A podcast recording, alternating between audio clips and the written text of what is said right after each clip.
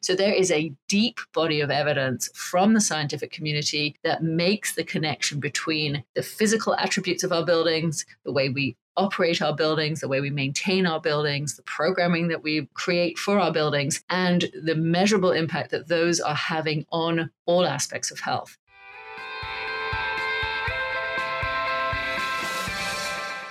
Hello and welcome to the REIT Report. I'm your host, Sarah Borchersen-Keto. Before we get to our guest today, I wanted to let you know about NAREIT's upcoming REIT World Conference. More than 80 REIT management teams will be there and are currently accepting requests for in person meetings with investors who are registered for the conference. This event will give you the opportunity to get the latest news, analysis, and insights from REIT industry experts on topics ranging from ESG to the economy. REIT World will be on November 15th, 16th, and 17th in San Francisco, and I encourage you to register at REIT.com forward slash REIT World. Now, as workplaces around the country see a steady return of employees, issues of building health are more relevant than ever. With me to discuss this important topic is Joanna Frank, President and CEO of the Center for Active Design, which operates the Fitwel Building Certification System. Joanna, welcome to the podcast. Thank you. So, Fitwel is a relative newcomer to the building certification space. Can you start by talking about its origins and the mechanics of how it operates? Sure, absolutely. Uh, so, Fitwel was actually originally created um, and developed by the Center for Disease Control and Prevention um, and the General Service Administration. So, the US federal government. Uh, the CDC needs no introduction. The GSA is the arm of the federal government that actually manages the portfolio of buildings. Um, so, it was a collaboration between those two agencies. Um, and then we started operating Fitwel five years ago and brought it to the private real estate sector. And obviously, we continue to work with uh, the public sector, and the CDC remains our research and evaluation partner. Um, and the way that Fitwel works, it's really on two levels. Uh, the first is that uh, we've taken the global evidence base, so obviously that was started by the CDC, and translated that into design and operational strategies that are directly relevant to many different asset classes. So, for existing buildings as well as new construction, um, for entire portfolios of assets, you can use Fitwel to assess your individual assets against the definition of a healthy building, which is what the standard really is. Um, and you can also take that asset level data and through the system, you can look at how your portfolio is performing um, as a whole against those uh, metrics that really define a healthy building, but also comply with S metrics within your ESG reporting. So it's both an asset level assessment tool and certification, and then it's a portfolio wide or fund wide um, way to actually measure uh, your uh, collective impact uh, of your whole portfolio. How is Fitwel currently being used across the REIT and the real estate industry today? Yeah, so I mean, the REITs were actually pretty much our first adopters. So thank you to all the REITs that are uh, using Fitwel at scale. Um, and so we've really kind of, the REIT community is the furthest along in its journey when it comes to promoting health for the occupants of buildings.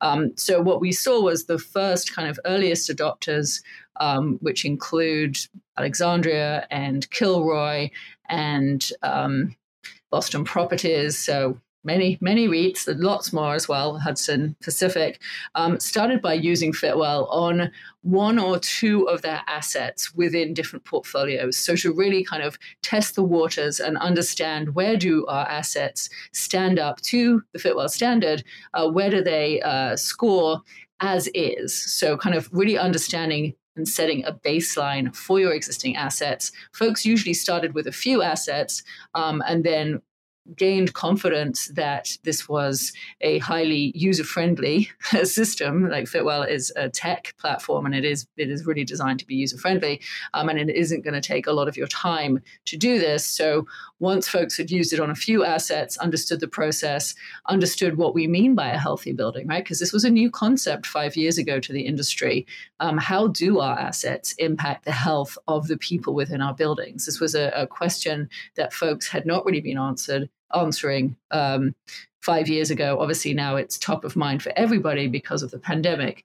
Um, but it's a pretty new subject five years ago. So folks were using it on a few assets to start with, diverse assets, um, and then rolling it out across whole portfolios using the system to first benchmark their assets, set that baseline, and then make those incremental improvements over the years more more assets certified using that then to report into their esg um, reporting into their impact reporting um, and also just to directly benefit um, and enhance tenant satisfaction.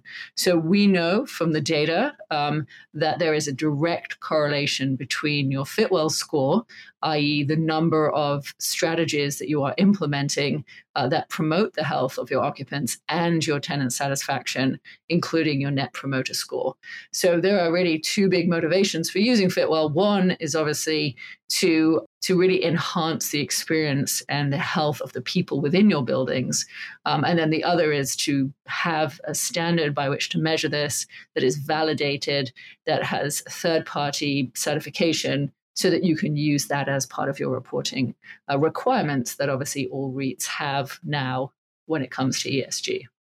And how has the importance of the physical, mental, and social aspects of the built environment been supported by science in recent years? And to what extent would you say the real estate industry has taken this on board? So, something that I always like to start with is that the design, the operation, the maintenance of the buildings that we live and work in, and the neighborhoods in which they sit have a measurable impact on your health, whether you know it or not. So, the buildings are impacting health and health is impacting tenant satisfaction. So this is really about like how do we quantify it? Um, and the evidence base. So why I can say that with certainty is the evidence base is so deep. So behind Fitwel, there are 5,600 peer reviewed research studies that have come, that have been published by academic institutions around the world, primarily over the last 10 years, but public health is a more than 100 year old profession. So there is a deep body of evidence from the scientific community that makes the connection between the physical attributes of our buildings, the way we operate our buildings, the way we maintain our buildings, the programming that we create for our buildings, and the measurable impact that those are having on all aspects of health. So, your physical health, but your mental health, and then social health is really trust. And one, one of the kind of things I think folks don't understand in the real estate, including myself before I started this, is that you can measure trust and m- trust is very quantifiable. And I think from a building perspective, the thing that impacts trust, the, one of the, the most uh, kind of uh, influential factors on trust is actually how well maintained a building is. So if I, as a person, am walking into a building and I see a dead fir tree or I see any kind of litter, that is going to have a very negative impact on levels of trust. So even if you are running that building with the best possible indoor air quality and all of this, all of the, these other factors that are really there and designed to optimize that environment for people, I am already going to be skeptical. Um, and so the difference between well maintained greenery and poorly maintained greenery is actually 15 percentage points. So positive five for well maintained greenery as far as trust is concerned, but a negative 10 for poorly maintained greenery. Um, so it's those kind of those visual cues that we all take as human beings, right, as people, um, about whether I'm safe here, whether I trust this environment, right? We're constantly making those assessments. And I think what the science can tell us is how to quantify that, what they are, make it very tangible and very measurable. And then what we can do is to both identify those strategies, but also then correlate them with direct financial outcomes um, so that as a, a, real estate industry, we really understand the value of promoting health uh, for the occupants of our buildings. So let's turn to investors for a minute. Um, how interested are they in this information and how are they using it? Sure. So we did a survey of global investors in partnership with the UN and Bentall Green Oak a couple of years ago to ask exactly that question, right? So this isn't me saying, I think this. This is us going out to uh, investors who represent uh, 5.7 trillion of assets under management. So what do they think about health? How, how high up on their priority list are these metrics? You know, where do they assess this um, as far as risk is concerned, as far as ESG is concerned. And 90% of the investors we surveyed said that they would be doing more around uh, the health and wellness piece of their ESG strategy. They would be requiring data, uh, they would be requiring um, metrics that really quantified this risk. So the overwhelming response from the investment community was that this is an area that they are prioritizing, that they are aware of, um, and actually are already collecting data on. So even it was really kind of two and a half, three years ago, uh, there were metrics that the investment community were using in order to assess risk from that human perspective, which included walk score, so how walkable how walkable is the neighborhood, the location that your building was, is within. Uh, indoor air quality also was one of the top metrics folks were already um, looking at as far as assessing risk from a human perspective, from a people perspective. Um, using certifications was also a metric that, that that was already very popular as a way to quantify the impact and to really understand if the buildings were meeting that science-based level. Um, so that's you know obviously what certifications can do. They they validate the approach. They they are a sign of excellence for for a portfolio.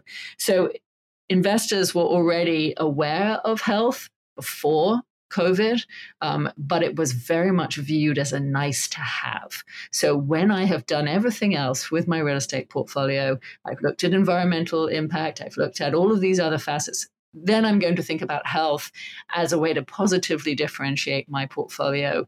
Um, but really, it was a nice to have. It was not seen uh, as it is now as essential. So the big shift that we have seen in the market is that Fitwel not Fitwel alone, but health is seen as essential. It is seen as table stakes.